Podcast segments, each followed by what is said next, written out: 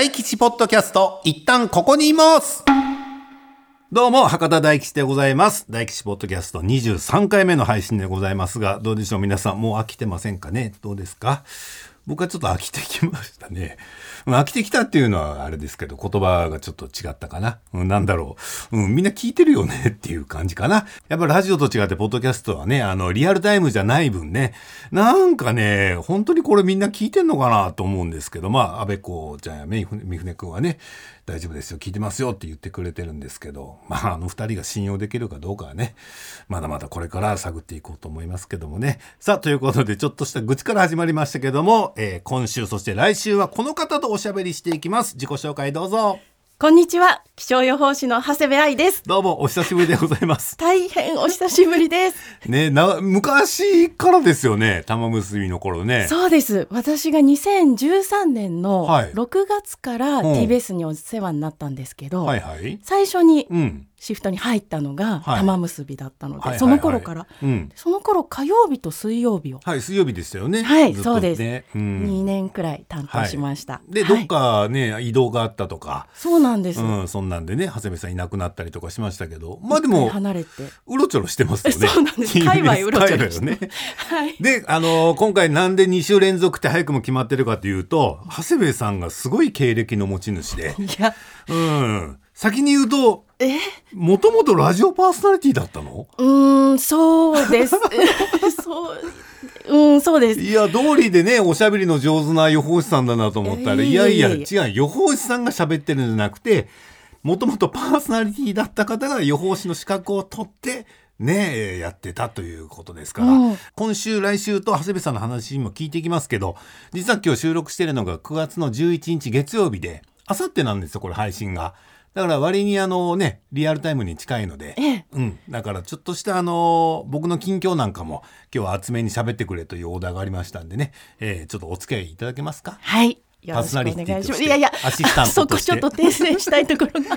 いやいやそれはまたおいおい聞いてい。きますけどね。まあ僕の話の前にどうです？最近調子の方は。調子の方は、いや、いや、猛暑でぐったりしてるっていうのが正直なあのところですけど。気象予報士さんの長谷部さんにお伺いしますけど、うん。これいつまであ暑いんですか？この感じ。でまたあれです。突然冬来る感じですこれ。多分そうだと思います。ねえ10月まで暑いとか言って、うん。11月に、あうん、やっと秋来たなと思ったら、もう12月に冬みたいな。いねえ。なんかメリハリきついですよね。や、本当に。うん。秋が、この先何年先まで秋って言える季節があるのかななんて思いながら、もうそれも地球規模の話ですよね、うん。もう四季って言えないですよね。そうなんですよ。2期とか3期ぐらいになっちゃうかな と思ってます。本当春春はまだあるかな僕感覚的になんか。そうですね。イベントことが多いからかな。入学式とか入社式とか卒業式があるから春は感じるけど秋って本当ないですよね。そうなんですよ。本当に。マジでハロウィン終わった直後にクリスマスになるでしょ？はい。街中が、ええ。それに引っ張られてねなんか気持ちの方もそうですけどね、うんまあ、そんな中あの私自身はですね本当にあの一段落ついた感じでというのも来年の2月10日にあの福岡ペイペイドームでイベントやるんですね。ええ花大どんたくっていう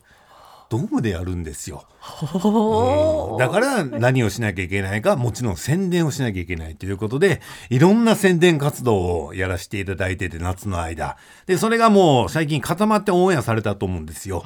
えーあちこちオードリーとか、林修先生の番組とか、えー関西の方では安友の番組とか、えー時をかけるとか、うんいろいろ、すごい。いや、めちゃめちゃ出ました。いえーで、もういろんなね、各番組で聞かれることって同じなんですよ。そうそういう時ってどうされてるのかなって。あのーなんかね、全部の番組で聞かれることって一緒で、うん。どうして二人は芸人になったんですかと、ええ福岡時代のエピソードを教えてください。東京で何がきっかけでブレイクしたんですかとか、もうひな形みたいになってて、で、同じ話を、どの番組でも求められて、一応打ち合わせでは言うんですよ。ええ。この前もやりましたよと。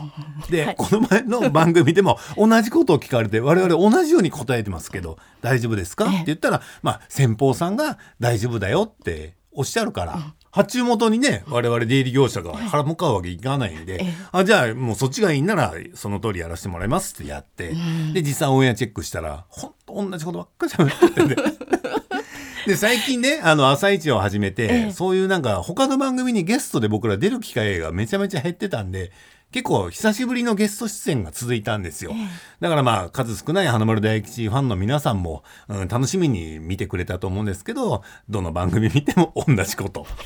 でファンの皆さんにとってはもうね当然知ってるよって話ばっかりしかできてなかったのがねちょっとどうかなとは思いましたけど、ただ怖いのはこれだけじゃないんですよ。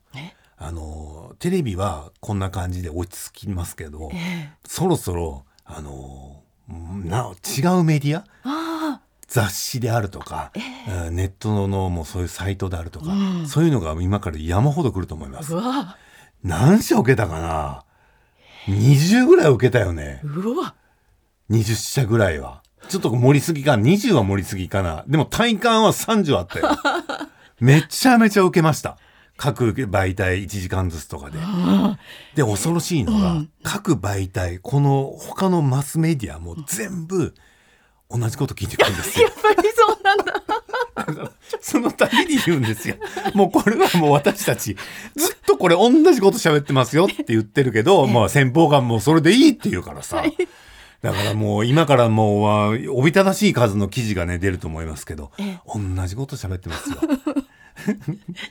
いやこの、うん。なんかちょっと変えてたら、うん。その話術を盗みたいと今思って。いやなんか私たちも天気聞かれるんですけど、うんうんうん。この先暑いんですかっていうのとか、台風はどう同じことを聞かれて同じことを答えてて、いやこれでいいのかなって思う時が。でもね、長谷部さん、大事なのは、我々ね、自分たちの結成の歴史とかを聞かれるので、まあ、台風とかお天気の情報もそうだと思うんですけど、話盛るにも限界あるじゃないですか。そうなんです。肝心なとこ持っちゃいけないから、だから同じことはやっぱ言わなきゃいけないっていうね、うんこの辛さというか、はい。うん。まあまあ、それは別に求めてないんだよって言われたらそれまでだけど、喋り手としてはちょっとありますよね。なんかちょっと変えたいっていう、うん、ちょっとしたうんモヤモヤポイント。でもあんまり変えすぎるとそうなんです。つじつまが合わなくなるから同じことをずっと喋っていって、だからもう後半とか、もう自分で自分たちの歴史をね僕も花室も喋るんですけどもう完成されてたもんね。うん。もう一つのなんかトークネタというか、うん、もう一つの漫才ではないけども、そういうなんかお芝居みたいな 感じで完成されてたな。じゃあどんどうん。完成度がそうそうそう。高まっていくか、無駄台詞とかがどんどんなくなっていってて、うん、それはそれでいいことかなとは思ったけど、ええ。でも本当に、あのー偉そうな勘違いな発言に聞こえるかもしれませんけどちょっとねなんか嫌になる瞬間もあったんですよ正直、同じことばっか聞かれて同じことばっか答えててこれお互いのためになってんのかなとか向こうはいいって言うけど本当にいいのかなとか思ってたけど、ふとねトム・クルーズさんに思いを馳せてみたんです。はい。あの方って映画公開された時におびただしい数の取材を受けてますよね。しかも世界中で。海外も。すごいですよね。聞かれてること一緒ですよね。そうですねでもトムは、まあ、トムって言ってごめんごめんね。お友達なんですねでもトムは疲れた顔なんて一回も見せてないはずなんですよ。ああ、トム・クルーズさんに比べたら、私が今から受ける取材、もう都合何回目の、えー結成秘話、福岡大学落語研究会の話かもしれないけども、トムに比べたら全然まだまだ新鮮な気持ちでいけるし、トムに追いつけ追い越せ精神でやらないとダメだよな。じゃないとドームのイベントなんてできないもんと。奮い立たせ立たせながらね、やらさせていただきました。なるほど。じゃあトムはいつも頭の片隅にいるような感じ、ね。はい。ああじゃあ私もちょっとトムを思い浮かべながら そう天気予報と向き合っていこうそう、意外とトム・クルーズってね、使い勝手いいですよ。うん。なんか、はい。誰からももう上すぎて怒られないし。うん。で、なんか、あなんか、バカなこと思ってんなと思ったらすぐなんかやめられる思想だしね。うん、これおすすめのトム・クルーズ健康法と私はな 名付けてるんですけど。でもおかげさまでね、ドンタクのイベントのチケットね、今先行予約を受け付けてて、まあ、こっからまたいろいろあって一般発売に向かうと思うけど、まあまあまあ、なかなかな好調な滑り出しで。うん。良い席はお早めになんてね、あの、上等文句で言いますけども、本当に心の底から、いや、マジで皆さん、良い席はお早めにといった段階に今突入しておりますので、えー着々とね、えー、ドンタクの方もね、仕上げていきたいと思いますので、えーそれと同時に、このポッドキャストも仕上げていくつもりでございます。皆さんお付き合いください。ということで、えーまあね、冒頭は秋田なんて言ってしまいましたけども、飽きることなんかないですよ。だって今から長谷部さんの歴史にね、私が切り込むということなので。いや、これも相当な、相当なスペック高ですよ、これは。とんでもないね。何も知らずにお天気やってもらってたね、玉結びの頃ね。はい、ということで、この後、長谷部さんの今ここやっていきたいと思います。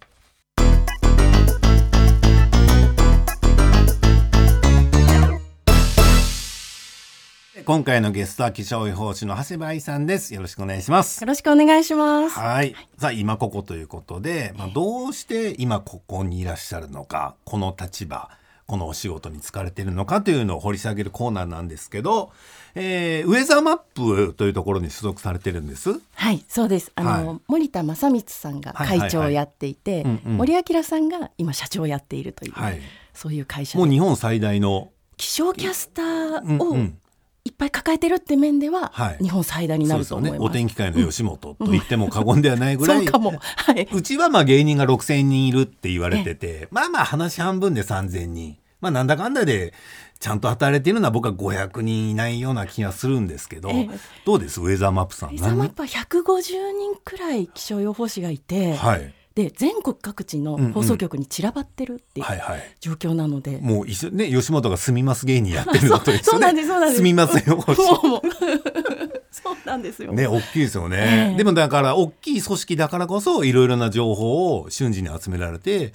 ね、お天気予報につながるっていうのもね、うん。すごい利点というかそれでこそのウェザーマップさんだと思いますけど、えー、もともと長谷部さんは神奈川県出身、はい。あこれねウェザーマップの紹介ページから抜粋したプロフィールを今読んでるんですけどええ。えー出身地が神奈川県って書いてあってゆかりのある土地っていうのがあって、それが茨城と栃木と長野。はい。この3県は何でしょう？ゆかりがあるこっていうのは。れ就職とか大学で長野は大学の時に住んでいた場所で、はい。就職3年目くらいまでうん。長野にいてその後うにん。また違う放送局に行ったので、はい。栃木とかうん。茨城にうん住んでいたことがあるっていう。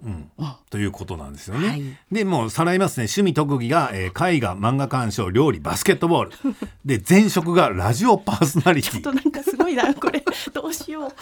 で資格の方は中学と高校の先生の免許、はい。えーしかもこれ気象予報系かなと思ったら数学と国語。あこれちょっと訳があって数い学とこれも後から聞きますよ、はい。そして健康気象アドバイザーという、まあお天気と健康についていろいろなはい。アドバイスをいただけるというね、そういう資格をお持ちであるということですね。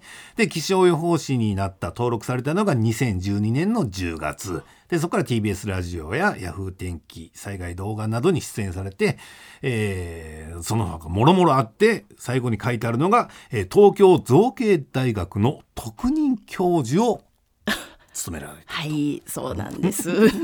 なんかちょっと名前だけ仰々しいんですけれども、いやいやだからもうねこのねウェザーマップの紹介ページ見た瞬間に思いましたよ。一周じゃ入んないとそんなことはでも人生意外とペラペラしてます。いやいやそんなことないです。だからもうじっくり一からもう、はい。まあ、事情聴取だと思ってください、は今回は。かしこまりました。長。谷部さんっておいくつぐらい今？私42です。42歳。で43になあ違う42 間違えた。いやいや42歳ね、はいだからまあ TBS ラジオで言うと三船世代。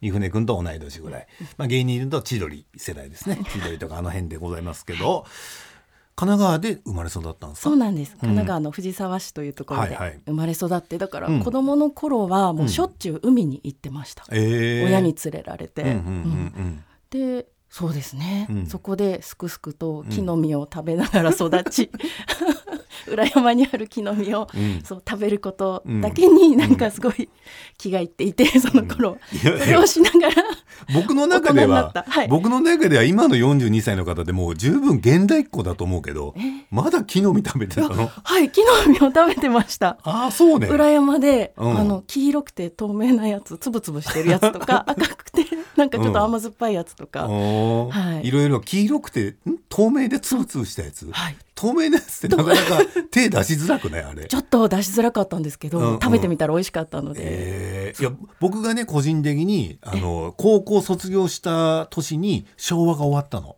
あーええ。うん、だから僕が多分最後の昭和世代だって勝手に思ってるかあらーそのはい10個下だから、だからもう時代は平成でしょ、えー小学校の途中ぐらいから。でもそう。そね昭和の空気がすごい残ってたかなって私黒電話のあの電話かけるジジジっていう、戻る、あれとかも触りっていうかうん。してますしあとなんか、うん。テレビもすごい古いのがあってあの。ガチャガチャするテレビ。ガチャガチャするテレビ？取っ手がついてるテレビ。取ってあの、えーリモコンじゃなくてチャンネルね。チャンネルをうんチャンネルぐりぐりって回して。ぐりぐり回す。うんうんうん。のとかも、うん。多分祖母のうちに残ってたかなうんうん。っていう感じだったので、結構昭和の香りが強かったような気がします。はい、いやこの年にななってさいろんな人と喋るときにやっぱ若いつもりでいるけど実はもう53歳で例えばねマネージャーのはるちゃんとかとこう喋ってる時に、え全く通じない時あるのね。はい、でも通じ通じてないことに気づけないのよ。おじさんは。だってもう自分の中ではそれが当たり前だから、うん、チャンネルのガチャガチャもさもう僕の中では当たり前やけど多分はるちゃんわからんよね。ガチャガチャって言われてもね。テレビのどこガチャガチャするんですか？表ですか？裏ですか？みたいな顔されてるけど。だから僕はそれは気をつけなきゃいけないって常日頃思ってんですけど、長谷部さんの今の話を聞くと10個下ぐらいまでいけんのかじゃあ、まだ昭和の話は。はい、ああなるほど。昭和。の色濃く。だからうん。私の小学校の時のあだ名が一瞬だけ長谷ちゃんマンっていうのに なったんですけどそれ竹ちゃんマンから来てるので。そうよね。派生はそうよね。うんそうそう。長谷ちゃんマンって呼ばれてた長谷ちゃんマンって呼ばれてます。なんかちょっとヒーローっぽいことしたことがあったっぽくって、うんその時に瞬間ですけど長谷ちゃんマン長谷ちゃんマンだったことが、えーいやこれはもう勉強になりました、じゃあ10個下ぐらいまではちょっとねあまり気を使わずに喋、えー喋っていこうと思いますけど、えー子供の頃はやっぱ僕ね頭いいイメージあんの。長谷部さん気象予報士だしいろんな資格持ってるし、やっぱ頭良かった。そういうふうにおっしゃっていただくこともあるんですけど、うん。私あの成績はそんなに良くなくて、うん、まあだから普通だったんですよね。小学校？うん小学校とか中学校でいうとなんかオールさんみたいなそういう。えー、であの体育とか美術とかそういうのだけ5取る人みたいな、えー、あそういう、だから特技趣味がバスケットボールであったりとか。うん、バスケットボールはでも、うんうん。私なんかあのちょっとうんなんだろうな熱が出がちで小さい時は、だったのでなん。うんか健康にならなきゃと思って、バスケットボール部に入ったっていう、うなんか自分を鍛えなきゃってなんか思って入ったのがあったので、得意とそこまでうん。自覚はしてなかったんですけど、うん。入ったっていうのがありました。で試合とか出てたの、試合は出てましたけど、うん。結構万年スタメンには入れなくて、うん。まあでもベンチにはいて。ベンチにはいて、うんうん。3年の最後にうん。スタメンに入れたかなっていう高校の時ですね。こあ中高でやったんだ。中高でやってました、中学校の時はもう全然できなくて、うんうん。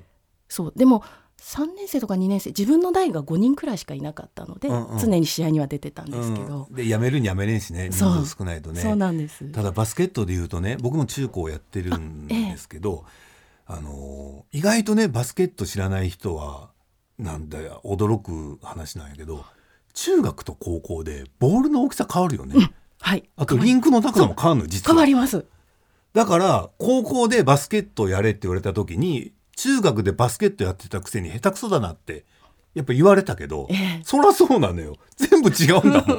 ボールの大きさもリングの高さも違うから感覚つかむまではさなかなかうまくいかないじゃん。うまくいかないです。あとうん。高校まで行って続ける、うん。あのバスケ部員っていうと、うんうん。まあ、女子の場合は特になのかもしれないんですけど、はいはいはい。うん。多分その中学校の時のチームで一番うまかった子とかだけが来るんですね。そうそでも私はうん。そういうタイプじゃなかったので、う。うんうん。もう本当についていくのが大変で。はい。だからそのチーム一のうん。運動神経抜群の人たちが集まってる高校の部活に、うん。なんで入ってしまったのかなと思っいてやでもそれでうん。も入って最後はスタメン勝ち取るっていうのはいやーでも。長谷部さんすごいと思いますよ。でもよかったなと思いました、うん。だから2年終わるまでは私、うん。毎日やめようと思ってて、はい。だから明うん。日退部しますって言おう、うん明日退部しますって言おうっていうのを、うん多分300だから700日ぐらい続けて。2年間。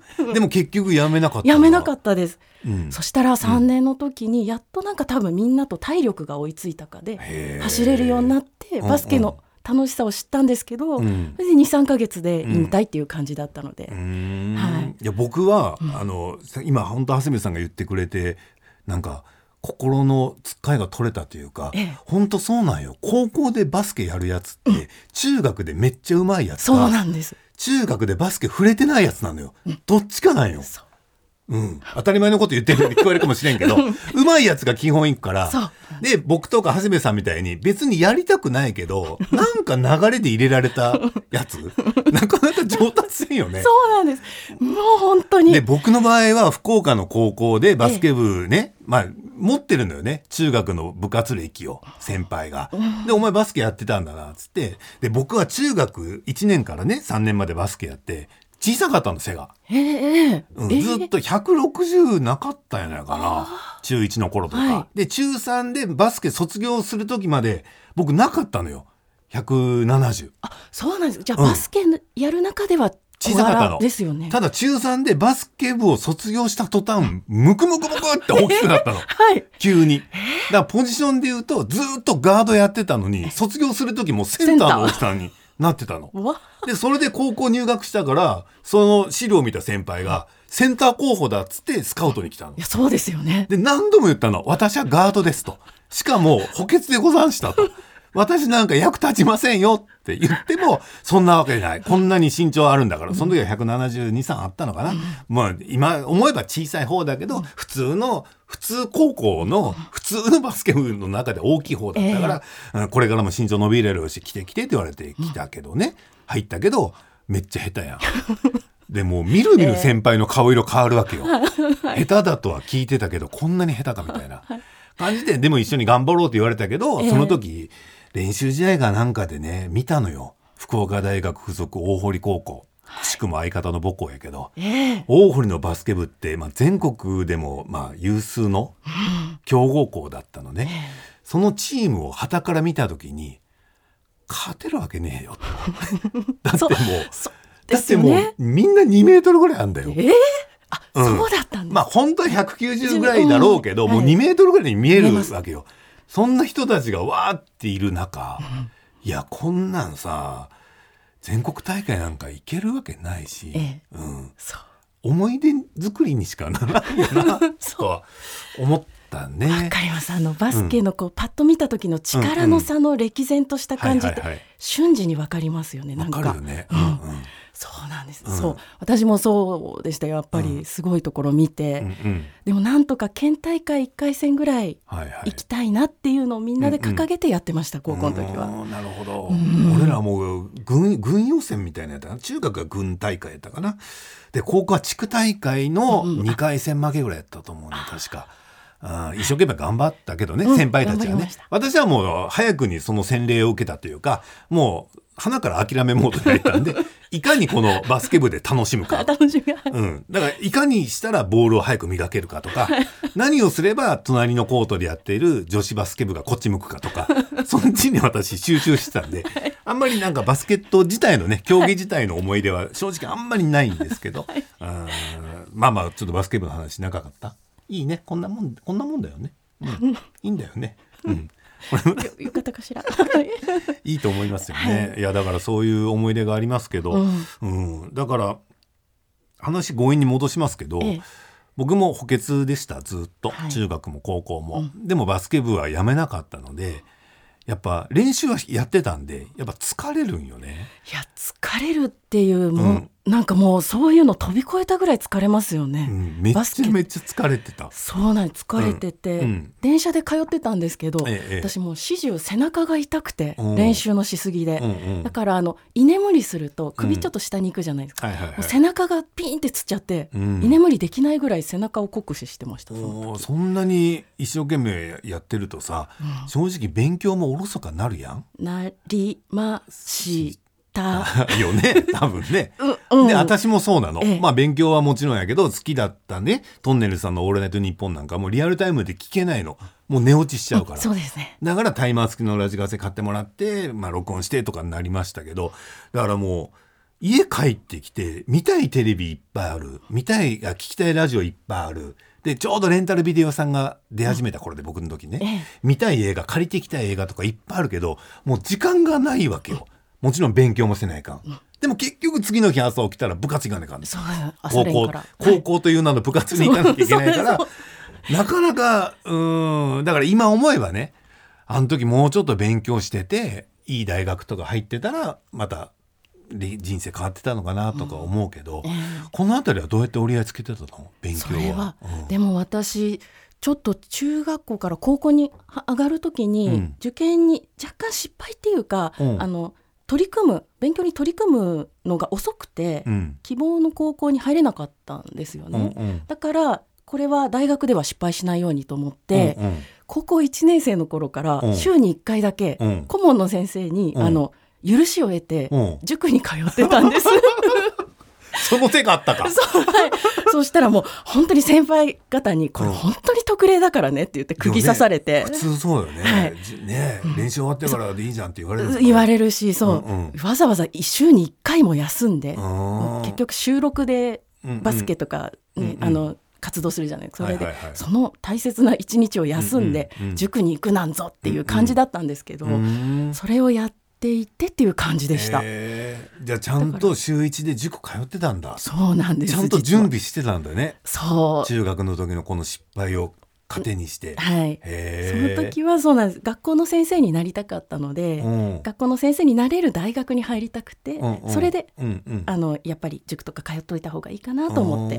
てで実際部活卒業した後じゃあ受験勉強は楽だったよねきっとね。と思いきや、うんなんか違っていて、うん。そのちょっとずつ積み重ねてたんですけど、うん。部活が終わると、うん。みんな一斉に受験モードにはい。なるじゃないですか。うんうん。その段階で、うん。急に成績が周りの人にドワーッと追い越されて。ほだからその中学あ違う高校2年生ぐらいの時までは、うんうん。あのそこそこ、まあ、うん。入れますよ、その希望のこ大学に入れますよぐらいだったのが、うん。うん急に入れなくなるっていう今のままじゃ厳しいよ。そうなんです。なぜなら周りが勉強して頭良くなったから。そうそうですそうです。厳しいね。厳しい現実を突きつけられてでそこから地道に、うん。まあしょうがないよなと思いながらうん。頑張ってもう一回エンジンかけ直してしてスピード上げてはい、っで勉強してていう。でちゃんと志望校一応うん、でも最初私浪人してるんですけど。おお浪人しちゃった。浪人しちゃいました。おだから1年目はやっぱりダメでうん。うん。入れなくて、おおーショックやったね。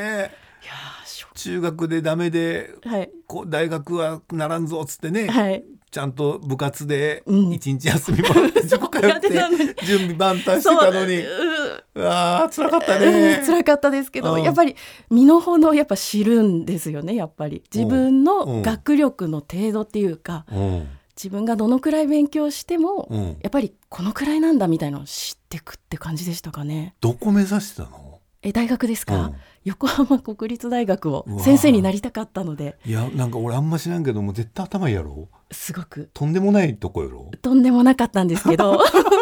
でもやっぱり地元で先生になりたくて。うん。そうするとやっぱり横浜国立大学を選ぶっていうのがうん。一番なんかこう近道に見えたっていうか一番いいコースのようにうん。教育学をしっかり学べるうん。ところだっていうふうに思えたので、ねでもそこがダメでダメで。1年浪人ししててなのにうん。2年目の時にうん。センター試験でうん。今度はうん。もう自分が1年間こう受験に費やしてきたのでうん。頑張りすぎちゃって自分にプレッシャーが強くなってうん。センター試験で緊張しすぎてうん。最初英語だったんですけどうん。10分間も止まっちゃってうん。もう1行読む英語の一文が読めなくてうん。10分間。うん。同じ一行ずっと読んでてうん。それで時間が足りなくなってうん点数を大幅に落とすっていううん。事件が事故なんだろう。起こってう。ん結局横浜国立大学には入れなかったんですよ。えー、1年頑張ったのに、はい、1年頑張ってはい。受けてるってことはそこそこ今回はいけるみたいな。そうですそうです。ちょっとうん。兆しが見えてきたんです、ね。う。んだったのに、う。んセンターで失敗しちゃったのでいやーそうなんです。その時のセンター試験ですね。でどうしたの、それで、うん。もう投げやりな気持ちになって、うん。私あもうダメだ。毒受けてもと思って、うん。第一希望で、まあ、関東圏内の,、うん。まあ、あの国立大学教育学部があるところにうん。出したんですけど、うん。やっぱりセンター試験が悪いからうん。ダメな、ダメで。うん。で第二希望に、うん。まあ、とりあえず入れておこうと思って、うんあの信州大学うん。というところに、うん。あの希望を出したんですね。そこは、あのセンター試験とうん。二次試験の配点がすごい大きかったので、うんうん。巻き返せるチャンスがあるかもとうん思って、うんうんでも私もう本当に気落ちしてて、うん。二次試験し受ける気にならななれなかったんですよ。長野まで行ってその時は、うんうんうん。あの神奈川しか知らなかったので世界。で母親にうん「もうやめるね行くのやめるね」って言ったんですね。うんそしたら母親が、うん。あの善光寺っていうすごい有名なはいはい。全国的にもお寺があるから、うん。そこを見てうん。観光がてら、うん。あの試験受けて帰ってくればって言われて「うん。あ分かった。じゃあ善光寺見に行くわ」って言って行っうん。て帰ってきたんですけど、うん。そしたらうん。合格したんです。受かってた。そう。へえ、それだからその時のお母さんの一言がなかったらひょっとしたら大学はもうやめてね、うん。大学進学っていう道はやめてたかもね。そうなんですうんだから違う人生だったのかなと思ったんですけど、うんすごく自分でもびっくりしました。だってさ僕ねあの高校3年の時に絶対現役で入れって先生に言われたの。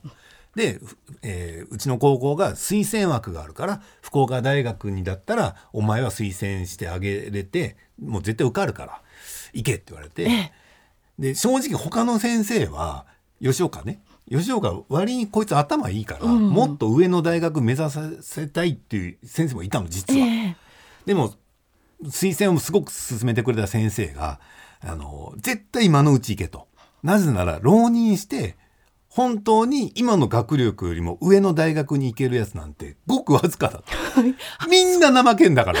あそはいそれありました。そう。うん。だから今福岡大学っていうところには推薦で入れる、でもうちょっと頑張れば西南っていうのがもうちょっと上にあるのね。西南に行けるかもしれんけど今年吉岡西南入れなかったら一生入れない、どそれどころか来年副大も入れないよ。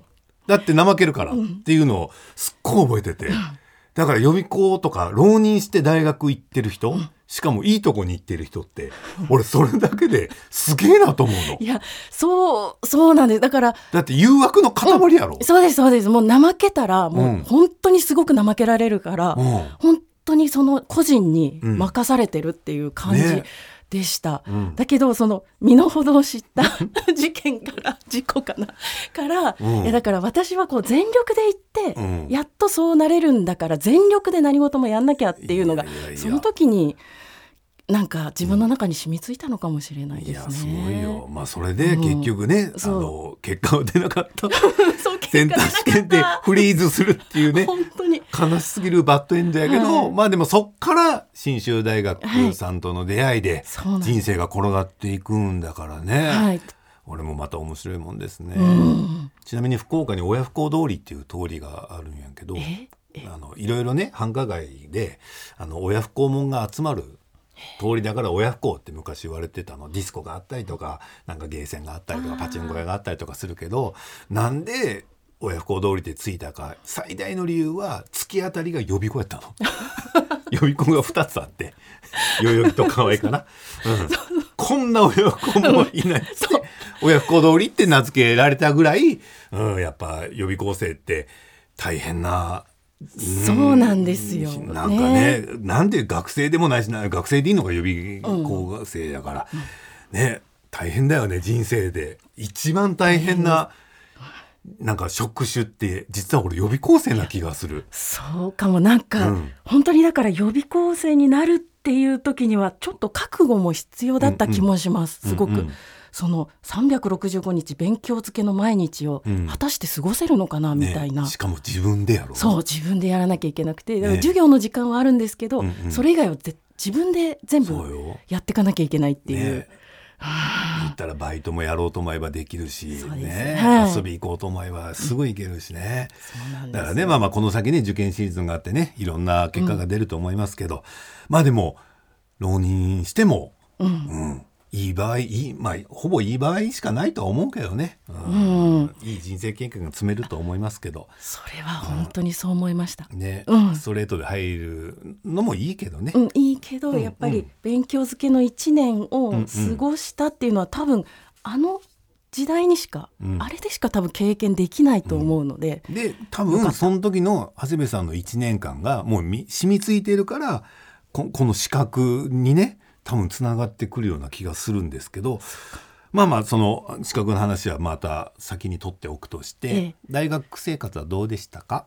大学生信活は。州大学は。そうだな。なんか、いやなんか暑すぎて一人暮らしだったんですけど、あでもその時にラジオとの出会いもあって、うん。あの信州大学ってちょっと不思議な大学で、うん。タコ足大学って言われてて一年そうなんです、うん。一年生の時に、あの松本市っていうところで、うん。みんな勉強するんですけど、うん。2年生以降専門のこう勉強になったらみんな散っていくんですよ長野県中に。ええ。いろんなところにいろんなところにキャンパスがあって。キャンパスがあって。なので私は1年だけ松本市で、2年の時は長野市に引っ越したんですけど、うん。だからあの1年しかいないお家だったので、うん。もう家具はいらないなと思って、う ん思い切った判断ね。い切りました、うんうん。だから本当にベッドっていうか布団とそれこそ、うん。布団とラジオしかなかったかも。おいご飯はどうしてたの？ご飯はあ、うん。なんか寮半分寮みたいなところに入っていたので、うんうん。その寮母さんが出してくれていて、うんうんうん。っていう生活でした。あ。じゃあもう本当布団とラジオだけで。そうなんいけるっちゃいけるいねけるので。えテレビは持っていかんやった？そうなんです。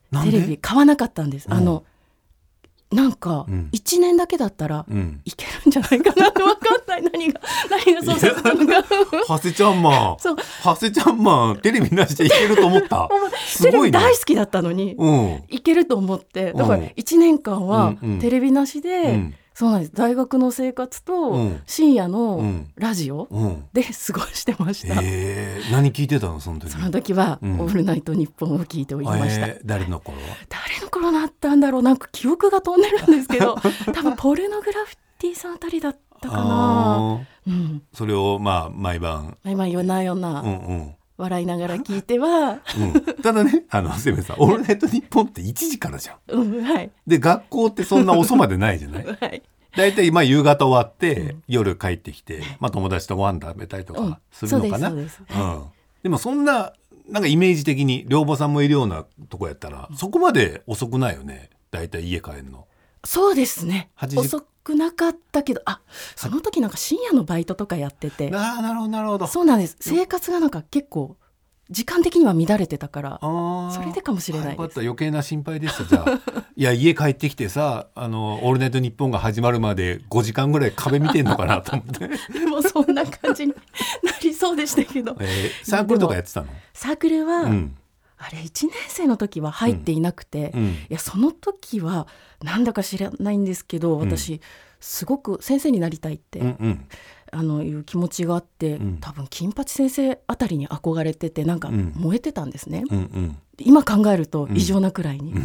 でやっぱり先生になるには、うん。いろんな子供がいるので、うん。いろんなことを知らなきゃいけないと思って、バイトをいっぱい掛け持ちしていろんな業種の、おとかあと、あの子供たちとキャンプに行くみたいなサークルがあってそれに入ってうん。子供たちとやるキャンプの計画を作ったりとか、へー。実際にキャンプ行ったりみたいなのにうんうんうん。すごく時間を費やしてて。それで大学1年生終わっちゃった感じでしたかね。なんかめっちゃ準備するね長谷部さんってね 将来に向けて。将来。あいやいやだって学校の先生になるからにはいろんな子供たちを知るべきだっつって、いろんな人に会うためにバイトしてとか、そうなんです、ね、いやもちろんお金が欲しいってのもあったと思うけどいやでもすごいね。めっちゃ準備しやさんやね。そうなのかな。でも本当はい特殊なのが1年だけそこに行ってそこから散らばるんやから、そうなんです。サークルとかもねじゃあそうなんです。2年からか。本格的な大学生活が始まるのは、はい。どうでした？2年からは。2年からはうん。ちょっとここがうん。ちょっとなんだ廃人っていうかなんて言うんだろ廃人？うなんかうん。何にもやる気なくなっちゃって、急に、急に。うん。それが多分1年生の時にうん。その熱意がすごすぎて、うん。でふと周りを見渡したら、うん。まあ、そんな人はいなくてうん。で私なんか、うん。あれ私だけこんなになっちゃってるって言って 我に返ったら 一人向きになってた、一人で向きそう向きになってたっていう表現の方がいいのかもしれないね、です。みんなで楽しくバレーボールするつもりだったのに一人だけめっちゃ鉢巻き巻いて。巻いてもうレシバシバシやってたみたいな。なんか違うんだよねっていう感じかな。へー。だって大学ってね、まあ人それぞれだけど多くの大学生はもう人生ラストの遊べる4年間ぐらいな感覚で行く人の方が多いじゃない。そうなんです、うん。だからそうん。温度感がちょっと違ってしまっていて、うんうん。そうそれで、うん。なんか急に「え私本当に先生になるんだろうか」うん。っていう気になっちゃったんですね、なうんうん。なぜかその温度感の違いから、うんうん。このうんセンター試験以来のフリーズ したのね。フリーズ。しました。そうあれ？ってなってしまって、うん。そしたら私先生っていうのにこだわりすぎてたのかなって、うん。ぼやんと思ったら、うん。そこから何していいかわからなくなっちゃって。そそもそもなんで先生に憧れてたんだろう。金八先生見たからかなとか。そう考えていくとね、うん、いろいろこう複合的なものがなんか、うん私にいろいろこう教えてくれた先生とか、うんうん。みたいになりたいっていうのもあるし、うん。ちょっと嫌な思いをしたことがあって反面教師にうんうん。なって、うん。でこういう先生になりたいとかうん。思ったりって身近な存在だったからかもしれないですね。うんうんうん。あとちょっと深いことを言うと ごめんなさい、う小学校6年生の時に、うん。あの広島に行って、んうん。被爆体験者の方の話を聞いたんですね。うんうんうん。でそれをあの、うんなんか伝えてください。あなたたちも伝えてくださいって言われたのをきっかけに、うん。先生になったらうんこれできるんじゃないかなと思ったのが大きかったかもしれないです。そういうことをうん、次の世代にも伝えていこうみたいな。うんうんうん。それで突っ走り続けすぎたのかもしれないです。それで頑張って大学1年まで来たけど、うん。2年になって、まあ、場所が変わって、はい。ふと、ん。と。そう周り見たらんと思って。この温度で将来のことを考えてるやついねえなっていう ことよね。そうですそうです。ね旗から見たらすっごいいいことだけど すごいじゃん長谷部さんって。みんな言うかもしれんけど当事者から言わしゃなんか話違うじゃないよね。なんかそう。だみんな言ってよって感じよね。そうだありゃっていうそうそうなんですよ。えーでそっから？そこからだから、うん。え私大学を卒業したらどうしたらいいんだろうみたいな、もうそういう風になってしまったので、うん友達と、うん。まあ、ずーっと遊んでうん。暮らすみたいなのがうん。大学4年生まで続きました。えじゃあ大学1年の頃は言ったら友達付き合いもそこそこにもう教師という夢に向かって、あそうです。だからそそういうなんか活動の中で、うん。あの一緒になった人たちと友達になって、うん。うんそこでのなんかコミュニティみたいの築いてたんですけど、うん。大学2年生からは、うん。やっぱり同じ学科の子たちとずーっと遊んでてっていうか、うんうん。何をするでもなく、うん。一緒にぼーっとテレビ見て、うん。ご飯食べて、うん。で帰るの嫌になっちゃって寒いから。うん。あ長野すごく寒かったんで、うんうん。それでこたつの中で寝て風邪をひいてとかそういう、うんうんまあいわゆるザ大学生よね。そうです。うん。はい。こ合コンとかあった？当時は。ありました、うん。あって、うん。行ったりしたんですけうど、んうん。なんか私変なスイッチ入っちゃうみたいで、うん。合コン行って、うん。シーンとしてると、うん。なんかこれって盛り上げなきゃいけないんじゃないかなっていううんうん。責任感が出ちゃって、うんうん。なんか急にそういう役回りをうんするようになって、な何で盛り上げんの？長谷部さんその時。なんか喋ってました。何の喋りしてたの？覚えてないなでもなんかそれなりに場が盛り上がった？盛り上がって、で結局そのカップルとかも成立して、ですごくいろんな方に感謝されて「ありがとう」って言われながら、うんうん、ハッシャンマンが来たらコンパ盛り上がるよみたいなカップルいっぱい成立するよそういうわけじゃなかったんですけど。そうそんな。いやいやいや。あでも盛り上げ役でねちゃんと機能してたらよかったじゃない、はい。だって長谷部さんって真面目な性格からなんかシーンとしてるからなんか喋んなきゃいけないっつって教育論とか語るんじゃないかと思って。これからの義務教育とはとか言ってたらねちょっと周りもなんかびっくりするじゃんねびっくりしちゃい それこそ温度差違いすぎるから。違いすぎます、へーそうなんですよ。だからそういうのをやりながら、そう。でも自分はあんまり身にならず、うんうん まあまあまあ、こっきりやってもあんま彼氏もそんなできることもなく。ほわーっとして過ごしたんですよ。タイムリミット迫ってますよね。大学卒業という、はい、どのあたりから将来何しようとか思ったの、これもなんかすごい瞬発的で、うん。今考えたらなんでだろうって思うんですけど、うん。やっぱりこう例のごとくゴロゴロうん、テレビ見てたんですね。でもうもうその頃はテレビあんのね。そうそうです。2年生から買ったんで。あうんうん。それであのゴロゴロしてこうぼーっと見てて、うん。でスポーツが結構好きだったんですけど、うん。その時あのバレーボールの中継してて、うん。でぼーっと見てて、うんあこれだと思ったんですよ。どれ？どれ？バレーボールの中継見てどれ、あのうん、バレーボールの中継を撮ってるカメラマンさんになりたいなって急に思ったんです。カメラマンさん？中継っていうことはテレビのカメラマンさん？そうです。ほう。それでじゃあテレビを作る側の人になるっていうのを考えてみようっていうふうに思ってうんうん。そこからちょっとマスコミ方面をうん考え出したみたいな感じでした。それは大学何年生？もう4年生もの春だったのでう。んみんなもうやってる。うもうとっくにやってるよね多分ね。マスコミ志望の方なんてね。もう大学2年ぐらいからやってない？下手したら。そうです。2年生からやってます。ねやってました。もっと早い人高校ぐらいからやってるよね。そうです本当に。アナウンス教室行ったりとかね。そうですそう。でででも教育学部にいたのでみんな先生になるので、うん。その確か6月7月とかに受ける教員試験うん。に向けて勉強するっていう、うんうん。すれば OK だったので、うん。そうわ夢のない私はずっとこう大学3年とかもどうしようかなしようかなって考えてたんで、うんうん。大学4年にいきなり夢が決まってもうん。そう走り出せなくて。うん辛かったですね。うん。だってもうレールは決まってるし、もう終着駅見えてんだもんね。そう。教員免許はもう確実にもらえるわけだし。はい。ねちゃんとやればね、ほーいやでそっからねなんていうのかな長谷部さんが。なんじゃかんじゃなんじゃかんじゃって。今僕の目の前にいる TBS ラジオにいるって。興味津々だと思いますけど時間見るともう40分以上喋ってる？45分喋ってた。あーなのでですね、はい。来週でいいですか？はい、お願いします。いやー来週で足るかな？まだ大学だよ。いやじゃあじゃあ来週は大学卒業後からね、話しよう。それでも足るかな？